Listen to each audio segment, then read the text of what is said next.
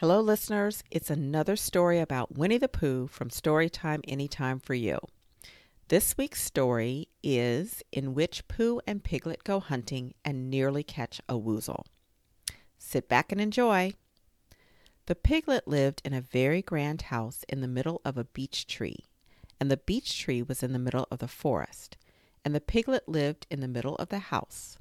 Next to his house was a piece of broken board which had Trespassers W on it. When Christopher Robin asked the piglet what it meant, he said it was his grandfather's name and had been in the family for a long time.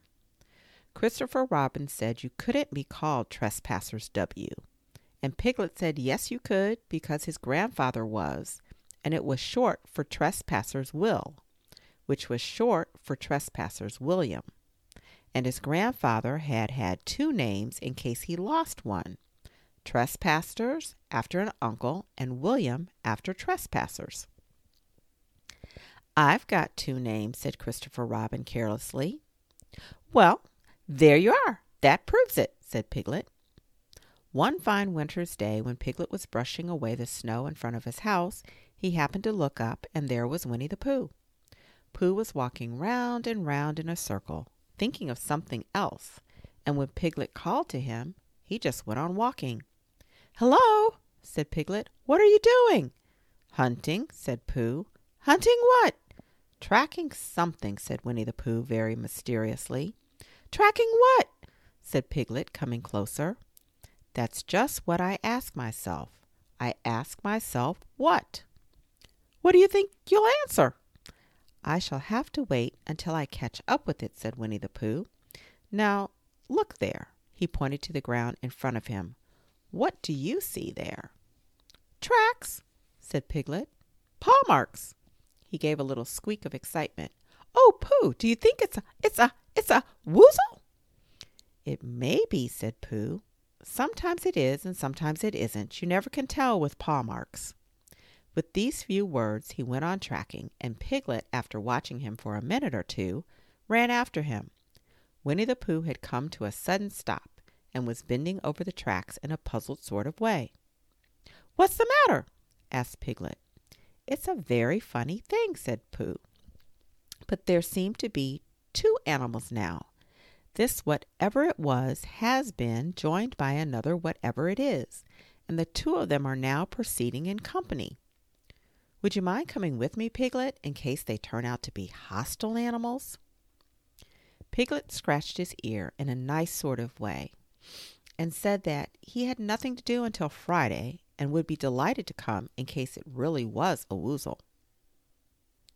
You mean in case it really is two woozles, said Winnie the Pooh. And Piglet said that anyhow he had nothing to do until Friday, so off they went together.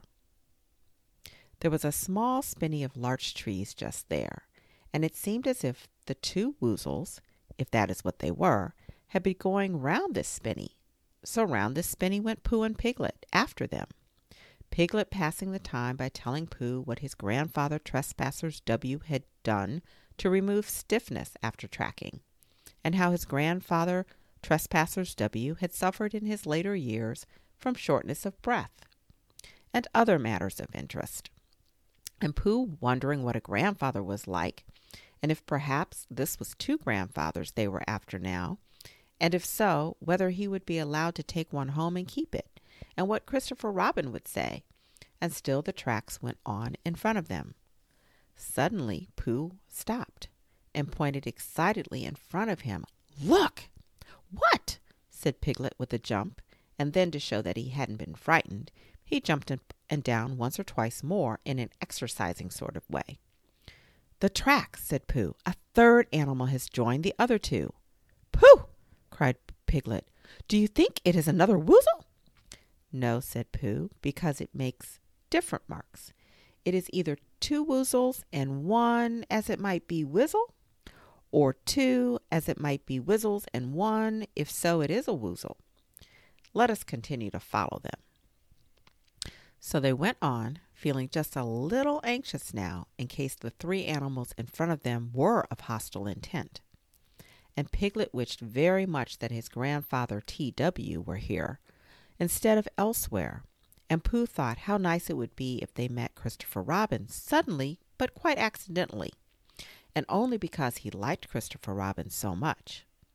And then, all of a sudden, Winnie the Pooh stopped again and licked the tip of his nose in a cooling manner, for he was feeling more hot and anxious than ever in his life before. There were four animals in front of them. Do you see, Piglet? Look at their tracks, three as it were woozles, and one as it was wizzle. Another woozle has joined them. And so it seemed to be. There were the tracks, crossing over each other here, getting muddled up with each other there, but quite plainly every now and then the tracks of four sets of paws. I think, said Piglet, when he had licked the tip of his nose too and found that it brought very little comfort, I think that I have just remembered something. I have just remembered something that I forgot to do yesterday and shan't be able to do tomorrow, so I suppose I really ought to go back and do it now. We'll do it this afternoon, and I'll come with you, said Pooh. It isn't the sort of thing you can do in the afternoon, said Piglet quickly. It's a very particular morning thing that has to be done in the morning, and if possible, between the hours of what would you say the time was? About twelve, said Winnie the Pooh, looking at the sun. Between, as I was saying, the hours of twelve and twelve five. So really, dear Pooh, if you excuse me, what's that? Pooh looked up at the sky, and then, as he heard the whistle again, he looked up into the branches of a big oak tree, and then he saw a friend of his. It's Christopher Robin, he said. Ah, then you'll you'll be all right. You'll be all right, safe with him. Goodbye and he trotted off home as quickly as he could, very glad to be out of all danger again. Christopher Robin came down slowly from the tree. Silly old bear, he said, what were you doing? First you went round the spinney twice by yourself, and then Piglet ran after you, and you went round again together, and then you were just going round a fourth time. Wait a minute said Winnie the Pooh, holding up his paw. He sat down and thought, in the most thoughtful way he could think. Then he fitted his paw into one of the tracks, and then he scratched his nose twice and stood up. Yes, said Winnie the Pooh. I see now, said Winnie the Pooh. I have been foolish and deluded, and I am a bear of no brain at all. You're the best bear in the whole world, said Christopher Robin soothingly. Am I? said Pooh hopefully, and then he brightened up suddenly. Anyhow, he said, it is nearly lunchtime, so he went home for it. And that's the end of this Winnie the Pooh story. Join us next week for a fourth story about Winnie the Pooh. And we hope in the meantime you will find other books that you're interested in reading and see what adventures you can find in the pages of books. Until next time, please keep reading and take care. Bye bye.